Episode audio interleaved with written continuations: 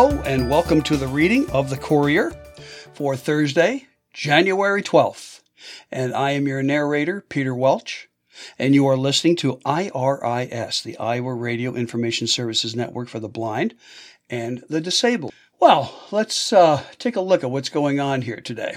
Our front page headline says Don't Say Gay Bill Introduced. Legislation intended to empower parents, say Speaker of Iowa House. In Des Moines, Iowa House Republicans introduced a bill Wednesday similar to Florida's so called Don't Say Gay bill.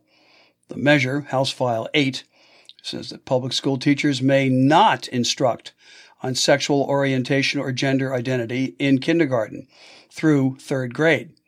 It also requires school boards provide age appropriate and research based instruction in human growth and development. Supporters of the legislation say it's meant to allow parents to determine when and in what way to introduce LGBTQ topics to young children. A separate bill, House File 9, also introduced Wednesday, would prohibit schools from affirming or recognizing a student's preferred gender identity in school without written consent from their parents.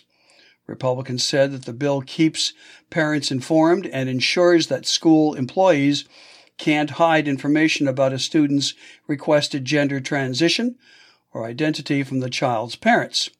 The bill also states school employees cannot facilitate, encourage, or coerce or coerce students into withholding information from their parents. And it bars schools officials from encouraging students to undergo gender affirming care or to pressure or coerce, coerce their parent or guardian to allow a child to undergo any medical procedure, treatment, or intervention that is designed to affirm the student's gender identity if that gender identity is different than the sex listed on the student's official birth certificate. We need to empower parents, Republican House Speaker Pat Grassley, who co sponsored the bills, told the Courier of Des Moines uh, Bureau in our opinion, that's what the goal of these bills are. Making sure that conversations are happening with children and their parents instead of happening in the school system. We feel confident standing in that position. Opponents say that the measure undermines LGBTQ support in schools and that parental notification requirements could effectively require teachers to out LBG, LGBTQ students grappling with their personal identity to potentially unsupportive or abusive family members before a student is ready. The bill does not mention or require consulting with school counselors or considering the student's home situation. Our caucus is going to always take the position that government isn't necessarily the solution and the answer for a situation like this, Grassley said on Wednesday while recording this weekend's episode of Iowa Press on Iowa PBS and cannot look to the school system to be the one that is providing these types of supports. These have to happen through whatever level of family supports that these people are going to have. Florida Republican Governor Ron DeSantis last year signed into law a similar measure, which became known as the Don't Say Gay Bill which face instant criticism and disapproval, including from Disney, a major political donor and one of Florida's largest employers. Iowa critics critics said that the bill transforms classrooms into unsafe spaces for LGBTQ plus students where they must hide their sexuality. The Trevor Project, an LGBTQ plus youth suicide and crisis prevention organization, said that such measures add to existing stigma and discrimination of LGBTQ youth who already face higher health and suicide risks than their, uh, than their cisgender or straight peers. When given access to spaces that affirm their gender identity, they report fewer suicide attempts, according to the Trevor Project. It only took the Iowa legislature three days to release an unrelenting attack on LGBTQ youth, said Becky Taylor, Executive Director for Iowa Safe Schools. House File Number 9 will put LGBTQ youth directly in harm's way and create a legal and administrative nightmare for school administrators, HF8, is ultimately a form of big government censorship intended to create a hostile school climate for LGBTQ students. LGBTQ residents, businesses, and tourism leaders have expressed concerns about the effects posed by an increasing volume of legislation that makes LGBTQ people feel unsafe or unwelcome in the state of Iowa. Okay, what else is going here on the front page? Uh, outage impacts Waterloo Airport in Waterloo. National system issues likely cause delayed canceled flights locally. Two flights were delayed while two were canceled Wednesday at the Waterloo Regional Airport. Director Keith Cas- uh, said, most likely due to an outage involving a computer system known as the Notice to Air Mission Systems, or NOTAM, N-O-T-A-M. The issue affected air travel across the, the nation. One flight coming into Waterloo from Chicago was scheduled to arrive with three passengers at 10:08 a.m. and then leave with another 34 passengers to Chicago at 10:55 a.m. Instead, it came in at about 12:15 p.m. and departed soon after with the second group of travelers. Among them possibly was the University of Northern Iowa dance team with the final destination of Orlando, said airport officials. Envoy Air, a sub- subsidiary of American Airlines Group, was the carrier. An afternoon flight scheduled from Chicago to Waterloo was canceled, and vice versa, with 28 passengers between the two flights. The airport provides twice daily service to Chicago with departure and arrival times varying throughout the year. The Federal Aviation Administration lifted an order to ground all flights across the U.S. shortly before 8 a.m. after the system broke down late on Tuesday. Before commencing a flight, pilots are required to consult NOTAM, which lists potential adverse impacts on flights from runway construction, from runway, I should say, runway construction to the potential for icing. We're no different than any other airport, said Kaspari. It's unfortunate. It happened after the snafu around the Christmas holiday. I'm very confident that the FAA will get everything back to normal. Such instances sometimes lead to a snowball effect, he adds. He was hopeful uh, everything would be back on track beginning Thursday and confident that those impacted would be accommodated appropriately. It may have been the first time that the FAA grounded all U.S. flights since the tragedy on September 11, 2001, said uh. Today was an adventure, said Sarah Almonte of Marion, Indiana, after arriving in Waterloo. I haven't flown in 14 years, and what a day it was to fly. She flew into Waterloo to visit her boyfriend who was working in the area. She was followed by Linda Jeske of Sumner. Both faced additional challenges associated with flying, but Jeske and the experiences wasn't all that bad. She spent more time with her family as a result and engaged with helpful and courteous staff along the way. All right, let's see here. What we got? We got ethanol production sets new record. Group says that Iowa made 4.5 billion gallons last year. Ethanol plants in Iowa produced an estimated 4.5 billion gallons in 2022, a new record for the state, according to the Iowa Renewable Fuels Association. The association's estimate is based on survey data, public reports, and other information. It surpasses the state's 2021 estimate estimate uh, production record of 4.4 billion gallons. Iowa continues to set the pace for ethanol production around the world, said Monty Shaw, executive director of the association. The attractive price of E15 and E85 drove sales during the 2022 gas price spike. Barring a recession, we expect ethanol demand to grow each year as Iowa and other states make progress to increasing access to E15, often marketed as unleaded 88.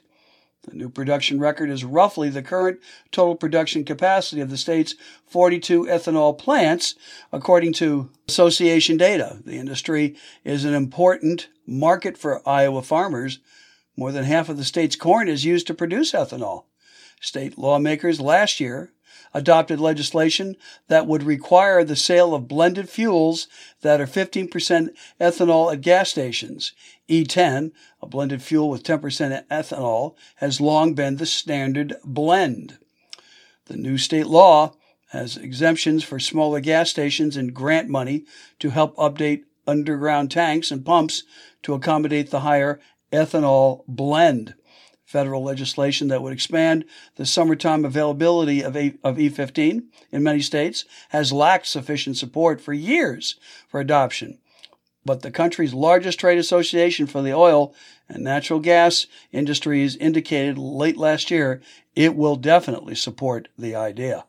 Okay, also in Waterloo, auction may take home of legislature. Amos House has been foreclosed on by bank. Waterloo, a former Waterloo City Council member who recently joined the state legislature, may lose his house. Jerome Amos Jr.'s house at 119 Ricker Street will be up for public auction on the 8th of February. Legal notice of the auction appeared in the classified section of Wednesday's Courier. Amos used to represent Waterloo's Ward 4 on the council. After being elected to represent Iowa District 62 on November 8th, he joined the legislature this week. Court records from May 2022 State U.S. Bank was foreclosing on Amos's home without redemption. The notice in the Courier followed the filing of the judge's decree in the case November 1. Amos said that he is working with attorneys to stop the sale so he can keep the house. He said he isn't the only person facing foreclosure. I'm not a rich man, and I'm just trying to make things work, he said, with a phone interview with the courier while in the House chambers. If it works out, it works out. He said he's lived in the house since 1992. Court documents show a mortgage was filed in 2006. As for being able to represent his district, Amos noted that the Iowa law says that candidates have to reside in their district at the time of the election. If he has to move, Amos said he will continue living in District 62. If Amos' legal plans don't work out, the property will be offered for sale for cash only. The judgment amount is $52,497. Okay, what else is going on here on the front page? Senator Grassley in recovery after surgery. Iowa Republican U.S. Senator Chuck Grassley tweeted on Wednesday that surgery was successful in repairing a fracture in his hip and that he was on his way to a full recovery a day after his office announced the injury. His office did not explain how the 89 year old senator injured his hip, the extent of the surgery, or when he will return to work. The spokesman said his office would provide additional information as it becomes available. Grassley was elected in November and sworn into his eighth term in the Senate on January 3rd, becoming the longest serving member of the U.S. Senate. He appeared Monday at the opening day of the 2023 session of the Iowa legislature, where his grandson is Speaker of the Iowa House. When Grassley announced his run for re-election, he did so with a Twitter video highlighting his daily 4 a.m. to 2 mile run. Okay, now let's go to Washington. White House. Jill Biden has cancerous lesions removed. In Washington, surgeons removed a cancerous lesion above First Lady Jill Biden's right eye Wednesday, as well as another cancerous lesion on her chest, the White House said, while a third lesion on her left eyelid was being examined. Dr. Kevin O'Connor, the presidential physician, said that examination showed that the lesion over Biden's left eye and one newly discovered on her chest were both confirmed to be basal cell carcinoma. The lesion on her right eye was fully excised with margins and was sent for standard microscopic examination. Biden and her husband, President Joe Biden, spent the day at Walter Reed National Military Medical Center in Bethesda, Maryland, while she underwent the scheduled outpatient procedure known as Mohs surgery to remove and examine the lesions. O'Connor said that the First Lady was experiencing some facial swelling and bruising, but in good spirits and is feeling well. She was expected to return to the White House Wednesday evening. Okay, what else is going on in Waterloo here? Women Focus of King's Day Service. 12 to be highlighted at Antioch event on Monday. Churches are coming together on Martin Luther King Jr. Day to celebrate the accomplishments of 12 Iowa women. The Reverend Frantz Whitfield of Mount Carmel Missionary Baptist Church is hosting the event as part of the Northeast Iowa chapter of the National Action Network. Whitfield is chapter president for the network, founded by Reverend Al Sharpton. A celebration and sermon will take place at Antioch Baptist Church at 426 Summer Street on Monday around, or I should say from 6 to 8 p.m. on Monday. And Whitfield said that the evening will highlight 12 women as Iowa trailblazers. Nine of the women are from Cedar Valley. They include Helen Seenster, Amanda Goodman, Cassandra Hart, Estella Jenkins, Christina Kaplumis, and, and Angela Marsh, uh, Marshall, Joy Briscoe, Nia Wilder, and Rashonda Young. Two women from Cedar Rapids, Amara Andrews and Tamara Tomato, and Victoria Henderson Weber of Des Moines will also be awarded. Whitfield and Martin Luther King Jr. talked about equality for all people, not just white and black people. When we look at our country and things we're, we're going through, oftentimes the women of our country have been neglected and overlooked, he said. We want to tell women thank you for their contributions. Antioch's the Reverend Charles Daniel echoed Whitfield's statement. We have an opportunity to see the light of Martin Luther King through women who play a historical and critical role in the advancement of social justice, eco- economic development, and education advancement, Daniel said. During the civil rights era, if it were not for the work of women, we might not have made the strides during the era. Women were critical. Amanda Goodman, one of the award recipients, said being a former TV news journalist kept her in a box. You can't be authentically yourself, so it feels great to be out and doing what's best for the community and fighting to keep children safe and fighting for women, Goodman goes on to say. She's the executive director for the Family and Children's Council of Black Hawk County. It's an honor for me to even be considered alongside alongside these other women, she says. It's fantastic for little girls in our community to think, "Wow, I can be like that. I can be just like her." Also, a part of the program is a sermon from Pastor Tisha Dixon Williams from Bridgehampton, New York, as well as community choir. The night also is a fundraiser for a scholarship in honor of Willie May Wright. Whitfield said that he's asking individuals to donate $25 each in order to fund these three $500 scholarships. There will be Cash App available or a check option.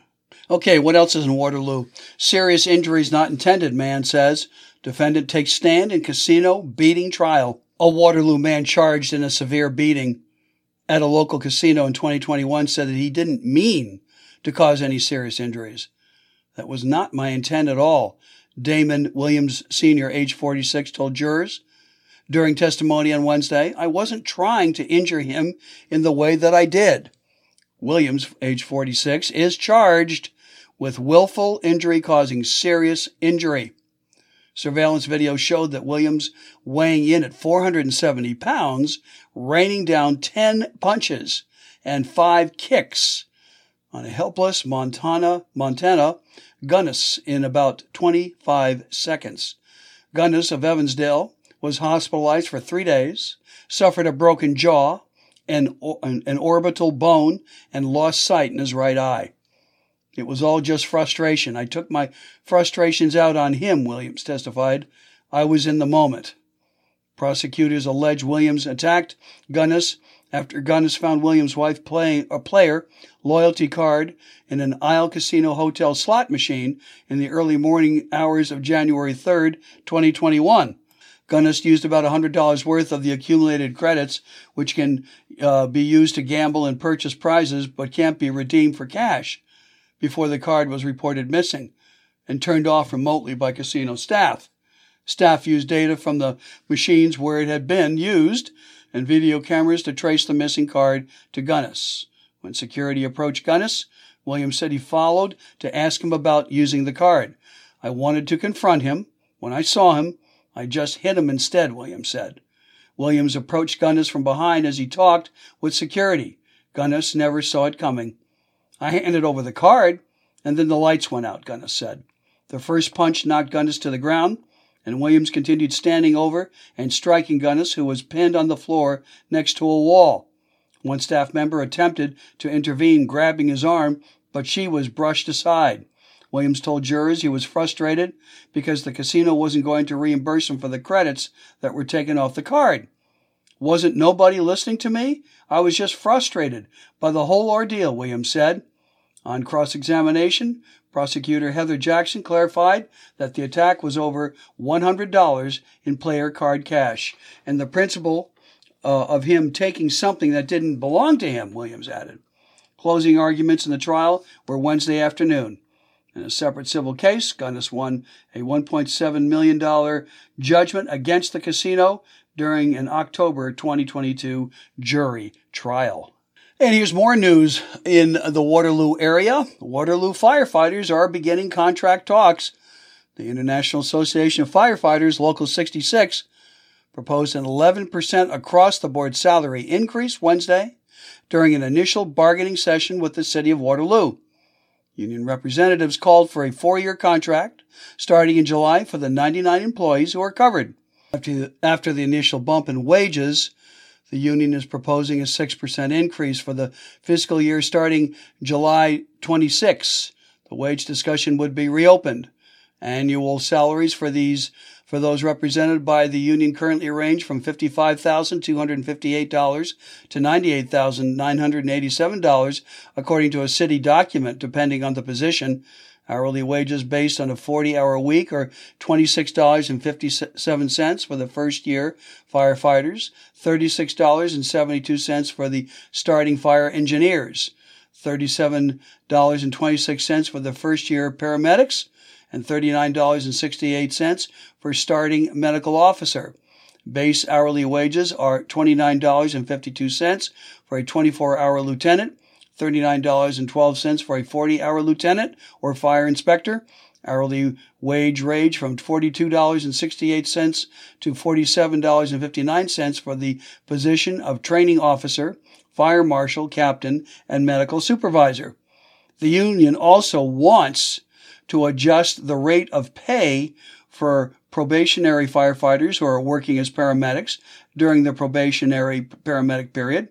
The contract currently states that those firefighters performing paramedic duties are limited to out of rank payments of $2.50 an hour until they have completed the probationary paramedic process. The proposal is now asking for those firefighters to be paid at the first year par- paramedic uh, hourly rate, which is currently $37.26 an hour. Probationary firefighters must complete at least 20 shifts to be cleared to practice without direct supervision of the medical office. The union seeking to add June uh, add Juneteenth or June 19th as a recognized holiday. Other items in the contract are language changes to items such as grievance procedures and sick leave. Here's a story that um, the uh, the paper has been the Courier has been following, uh, among other papers throughout the country. The mega jackpot, uh, which you probably know about, Mega Millions jackpot is the second highest. Prize for Friday draw has grown again to an estimated 1.35 billion dollars. In Des Moines, the Mega Millions prize has grown again to an estimated $1.35 billion after there was no winner of the lottery's latest giant jackpot. The numbers drawn late Tuesday night were 7, 13, 14, 15, and 18, and Gold Mega Ball 9. The new jackpot drawing on Friday night will be another milestone in the game. Mega Millions said in a statement early on Wednesday. Now, at 1.35 billion. The Mega Millions jackpot is moving up and making history as the second highest Mega Millions jackpot ever. Pat McDonald, Ohio lottery director and lead director of the Mega Millions Consortium, said in the statement The only Mega Millions jackpot larger than Friday's prize is the $1.53 billion won in South Carolina in 2018, Mega Millions said. The largest jackpot in the U.S. to date was $2.04 billion. Powerball won by a single ticket in California in November. The estimate, the estimated 1.35 billion jackpot in the next drawing would only be distributed to a winner who chooses an, an annuity paid over 29 years. Nearly all grand prize winners opt to take a cash uh, payout, which for Friday's night uh, drawing is an estimated $707.9 million. There have been 25 drawings over three months since the last time a player matched all six numbers and claimed the jackpot. Despite the game's long odds, and those are 1 in 302.6 million, Players continue to purchase tickets as the size of the grand prize grows. Mega Millions is played in 45 states as well as in Washington, D.C. and the U.S. Virgin Islands. Isn't that something? That's quite a story. Okay, let's see what else is going on here. Testimony begins in apartment arson trial. Waterloo man allegedly lit a fire after eviction. In Waterloo, days after Timothy Aaron Williams was told he was being evicted, a fire broke out in his West 4th Street apartment. Prosecutors say that Williams was the person who set the fire. Williams, age 40, is charged with second degree arson. Testimony in his trial began Wednesday with his landlord detailing how she had given him a notice to pay his late rent. When the money didn't arrive, she went to court, obtained a hearing date that he didn't attend. On the 7th of October, date was set for him to be out.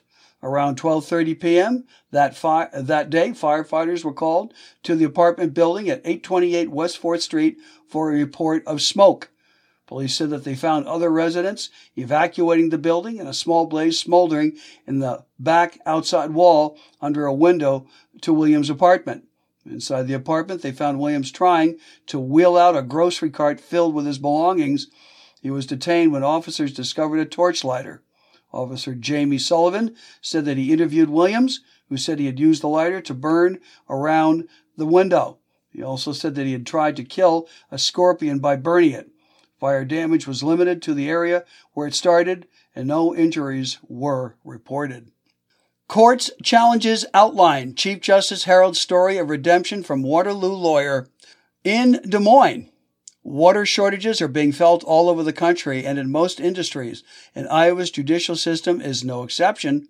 Shortages of court reporters and contract lawyers were among the issues highlighted on Wednesday by Iowa Supreme Court Chief Justice Susan Christensen in her annual Condition of the Judiciary address to Iowa lawmakers at the Iowa Capitol. Christensen, one of the six justices on the seven member court appointed by Iowa Governor Kim Reynolds, has been on the state Supreme Court since 2018 and became Chief Justice in 2020. Christensen said that the shortage of court reporters has been growing for multiple years.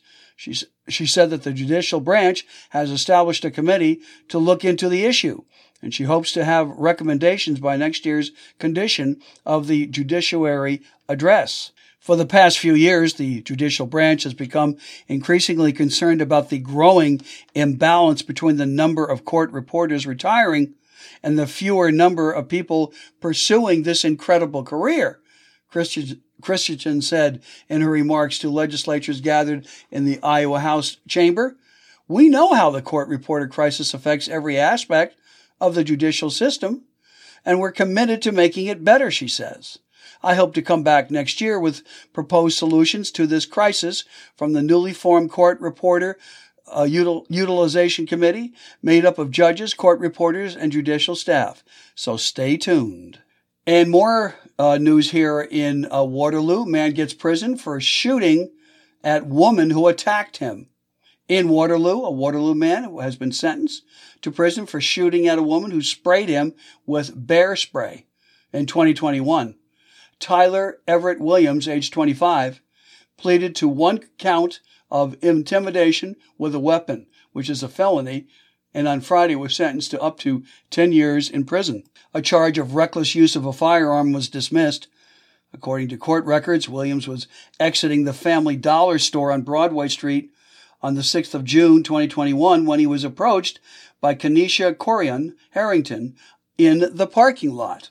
Harrington sprayed him and his vehicle with bear spray and then climbed into a van. Williams pulled out a handgun and fired twice at the van as it exited the lot. One bullet hit the van and a second struck the window of the nearby Kwik Star convenience store. Harrington pleaded to misdemeanor assault in the attack in 2021 and was fined $300 plus costs and surcharges.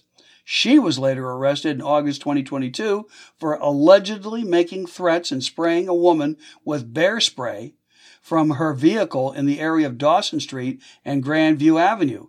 Trial for that case is tentatively set for later this month. Okay, I would like to remind you that you are listening to uh, the reading of the Courier for Thursday, the 12th of January. I am your reader, Peter Welch, and you are listening to IRIS, the Iowa Radio Information Services Network for the blind and the disabled. And yes, we do have some obituary news, so why don't we get to that right now? Arlen Brickman, age 92 of Waverly, passed away on the 9th of January. A funeral service will be held at 10 a.m. Saturday, January 14th at the Bartels Lutheran Retirement Home Chapel in Waverly with visitation one hour before. A private burial will take place later that day at the St. Paul Cemetery in Readlyn in lieu of flowers. Please direct uh, memorials to St. Paul Lutheran Church Community Lutheran School in Readlyn or at St. Croix Hospice. The service will be live streamed on the Kaiser uh, Corson Funeral Home Facebook page, and you can call them at 319 352 1187 for any other information you might need. Dr. Gloria Holmes, age 70, has passed. Visitation will be held at 4 to 6 p.m. on Friday, the 13th of January, at Mount Carmel Missionary Baptist Church, which is located 805 Adams Street in Waterloo. The homecoming celebration will be 11 a.m. Saturday, the 14th of January, also at Mount Carmel Missionary Baptist Church with burial in the Garden of Memories Cemetery. Sanders Funeral Services is assisting the uh, family. Also, Raymond Hoffman Jr., age 95 of Waterloo, passed away on the 9th of January.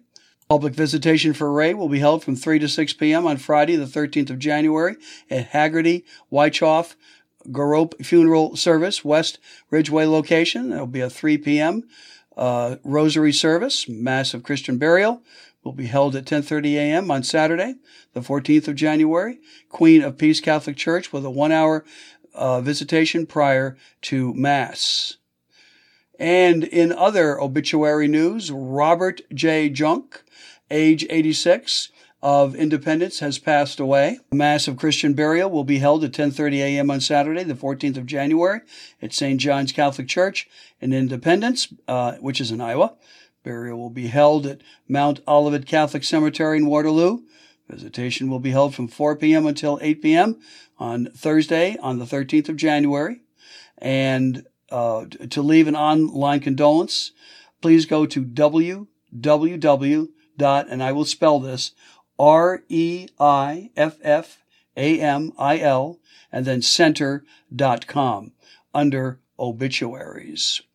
June Markin, age 90, has passed from, at Cedar Falls, and funeral arrangements will be on, or services will be on the 14th of January, which is on Saturday at Locke on 4th Street in Waterloo, and visitation will be one hour prior to the service. Burial will take place at a later date at Garden of Memories Cemetery in Waterloo. Memorials may be directed to family.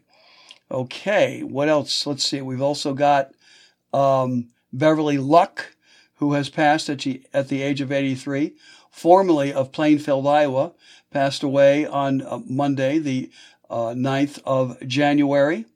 And visitation will be at the Good Shepherd Chapel in Bartels Lutheran Retirement Community in Waverly on Friday, on the 13th of January from 4 to 7 p.m.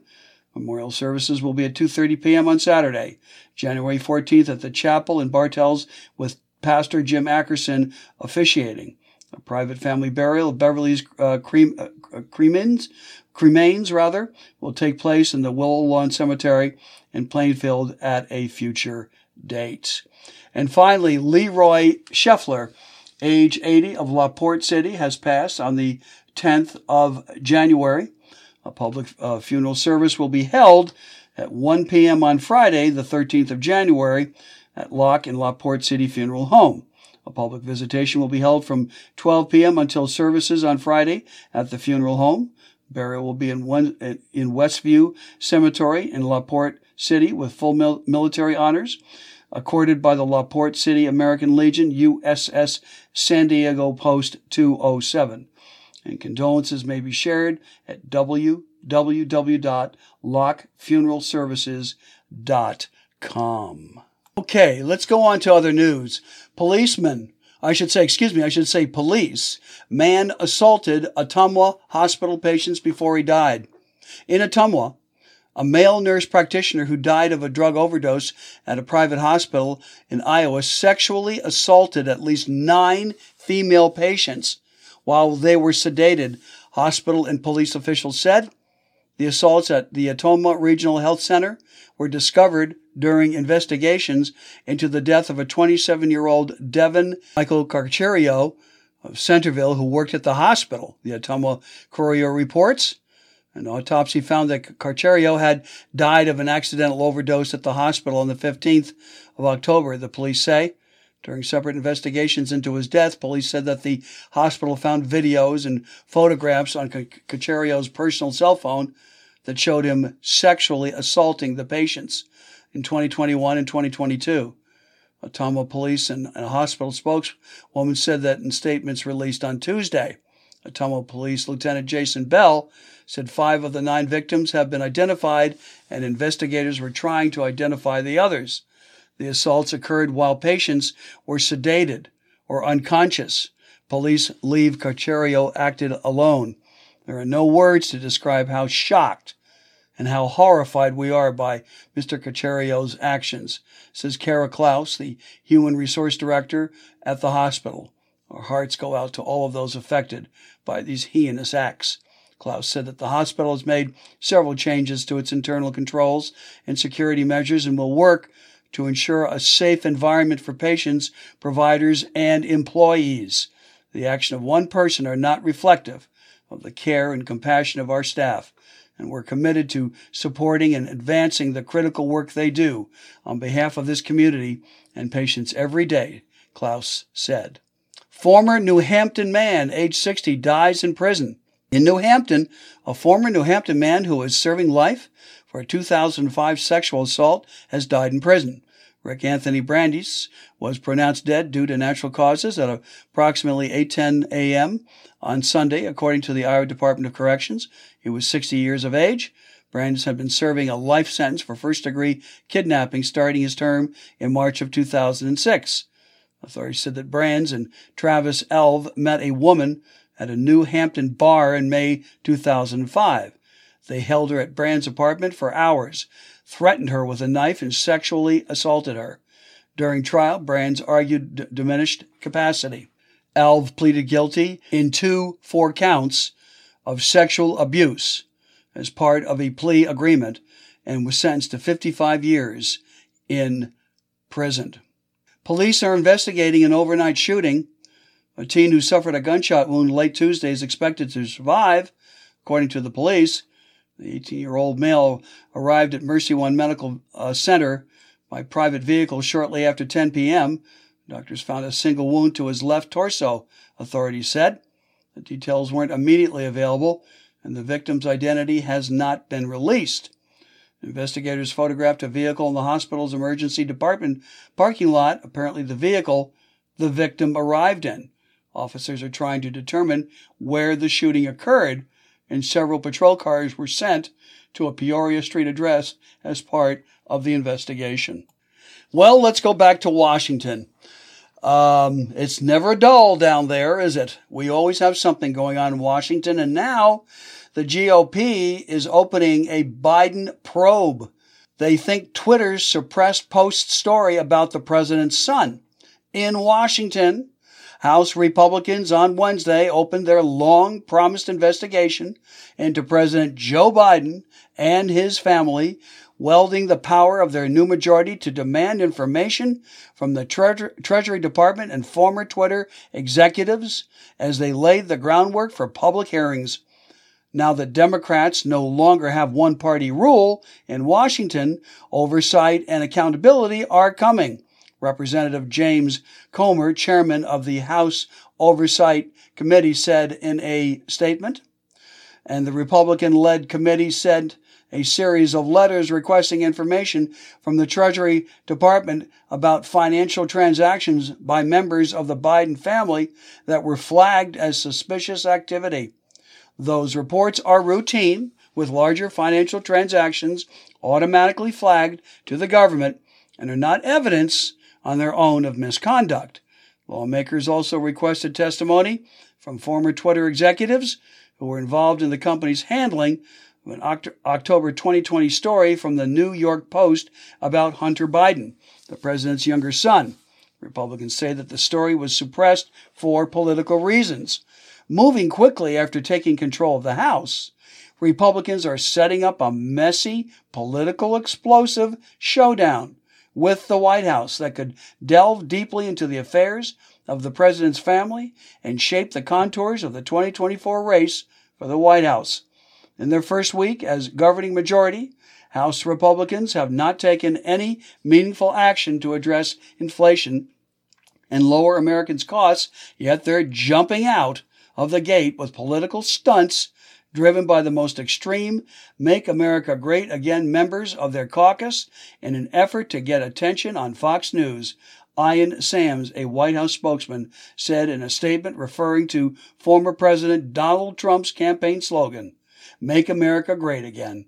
In a statement, Maryland Representative Jamie Raskin, the senior Democrat on oversight, echoed the White House's sentiment, saying that the Democrats will work with Republicans when they get serious about tackling problems that affect the American people. The Treasury Department declined to comment. GOP investigations into the Biden family are nothing new. Republican lawmakers and their staff have been analyzing messages and financial transactions found on a laptop that belonged to Hunter Biden for the past year. Hunter Biden's taxes and foreign business work are already under federal investigation, with a grand jury in Delaware hearing testimony in recent months. Okay, let's take a look now at the Nation and World Digest column of the paper. New York able to enforce gun law during suit. In Washington, New York, uh, New York can, for now, continue to enforce a sweeping new law that bans guns from sensitive places, including schools, playgrounds, and Times Square, the Supreme Court said on Wednesday, allowing the law to be enforced while a lawsuit over it plays out. The justices turned away an emergency request by New York gun owners challenging the law. The gun owners wanted the High Court to lift a federal appeals court order that permitted the law to be in effect.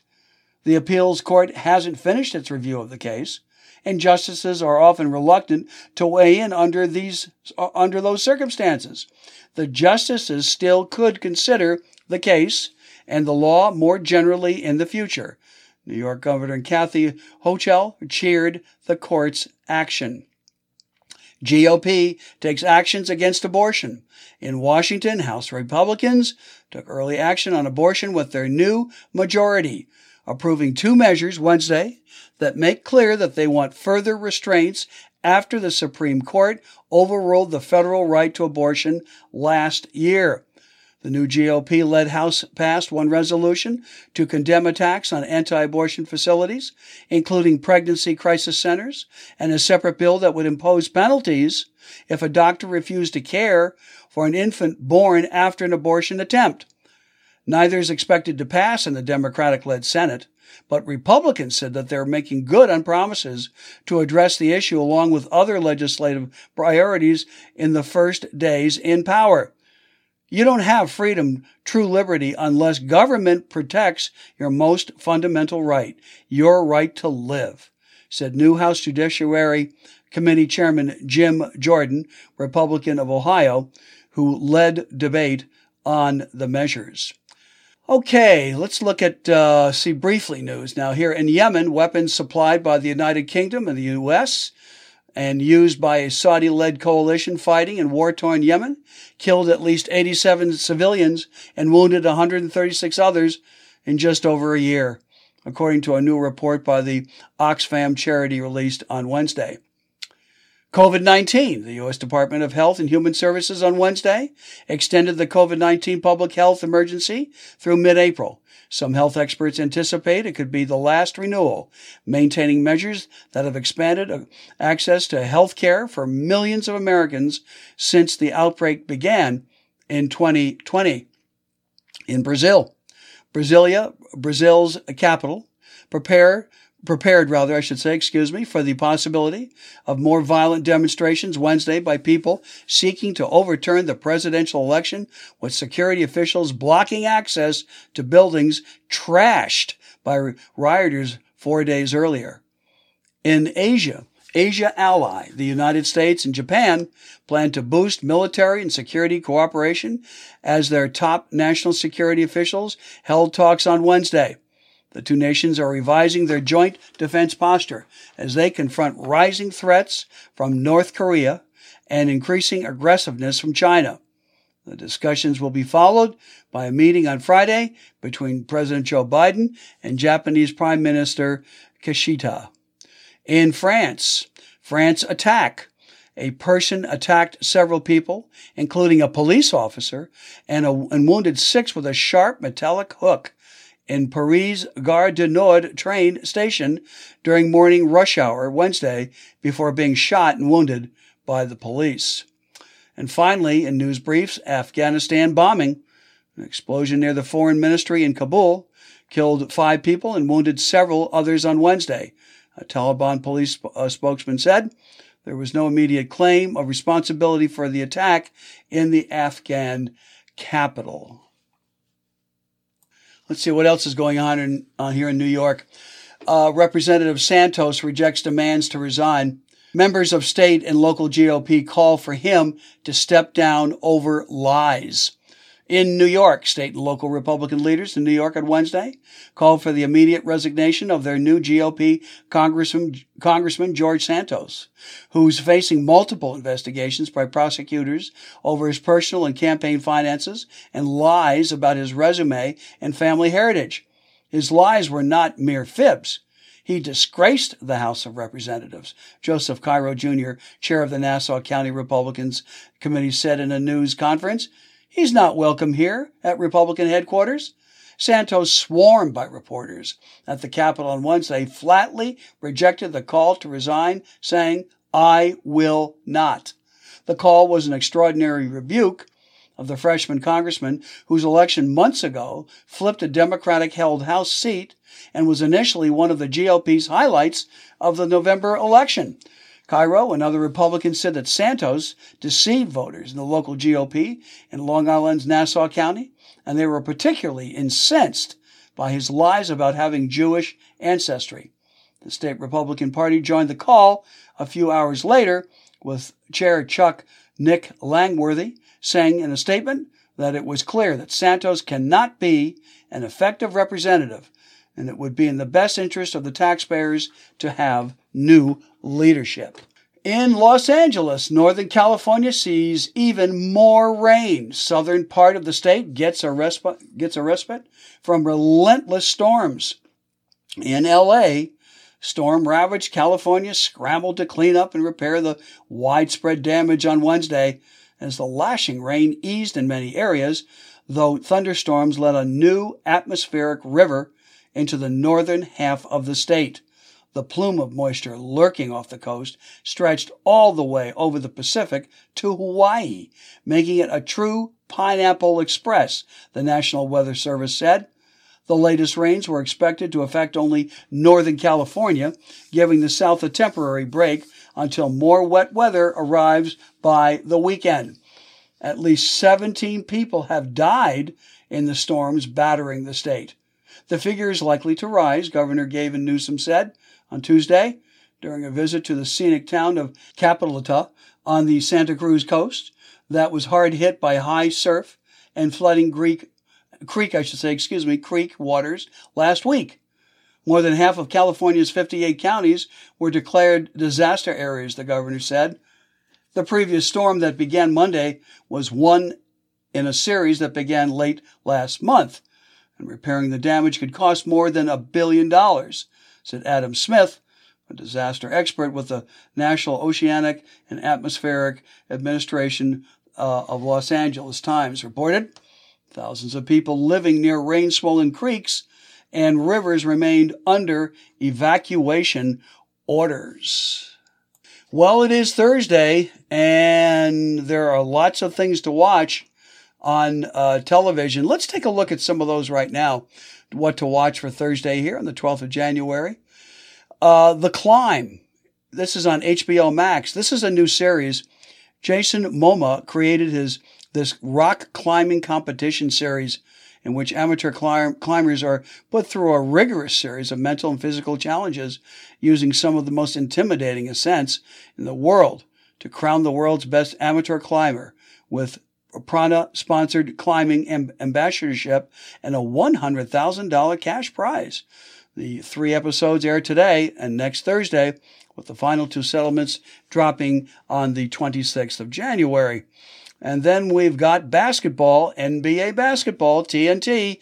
That will begin at 6:30 p.m. and that's a live feed.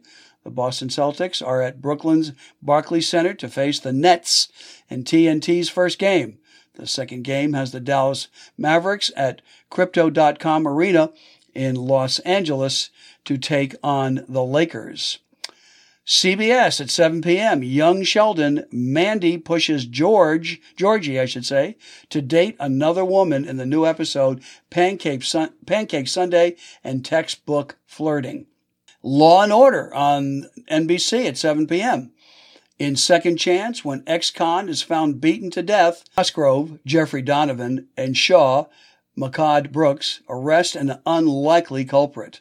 What else do we have here? Ghosts on CBS at 7:30 p.m. Sasappis strikes up a romance with car ghost Jessica, returning guest star uh, Nicole, Nicole Sakura in the new episode The Family Business.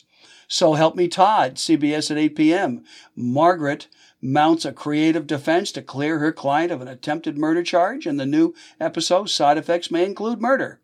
Walker Independence, the CW, 8 p.m. New episodes. Abby finds her secret identity in jeopardy when a strange family member arrives in town in the new episode, The Death of Mary Collins. Let's see what else we got here. Married to Real Estate on HGTV at 8 p.m. A couple's anxious to get out of their apartment and find a home near their daughter's school in, Atlanta, in Atlanta's Dunwoody area. Entertaining space and a home office are essential so Egypt Sherrod and Mike Jackson create the perfect, refined, modern farmhouse for their family. Law and Order Special Victims Unit on NBC at 8 p.m. Gotta admit, I love this show. Benson tries to help the gang member who attacked her. Meanwhile, Dorati reveals a shocking piece of evidence. Okay, now don't forget about Cash, excuse me, pardon me, Catch, a classic. Special theme, the Jewish experience. It's all on Turner uh, Classic Movies. And they start at 7 p.m. And here are the movies that are going to be on Bye Bye Braverman, The Angel Levine, and Annie Hall. And uh, Annie Hall I love because that's got um, Diane Keaton, who is just just a national treasure as far as I'm concerned. All right. Okay, what's going on today in history? On January 12, 1959, Berry Gordy, Gordy Jr. founded Motown Records, originally uh, Tamla Records in Detroit. On this date, in 1828, the U.S. and Mexico signed a treaty of limits defining the boundary between the two countries to be the same as the one established by an 1819 treaty between the U.S. and Spain. In 1910, at a White House dinner hosted by President William Howard Taft, Baroness Rosen, wife of the Russian ambassador, caused a stir by requesting and smoking a cigarette. It was apparently the first time a woman had smoked openly during a public function in the executive mansion. Some of the other women present who had brought their own uh, cigarettes also began lighting up in turn. In 1932, Hattie W. Caraway became the first woman elected to the U.S. Senate after initially being appointed to serve out the remaining or the remainder of the term of her late husband uh, Thaddeus. In 1945, during World War II, Soviet forces began a major successful offensive against the Germans In Eastern Europe, aircraft from U.S. Task Force 38 sank about 40 Japanese ships off Indonesia. And in 1948, the U.S. Supreme Court uh, in Spiel versus Board of Regents, University of Oklahoma, unanimously ruled that the state law schools could not discriminate discriminate, excuse me, against applicants on the basis of race.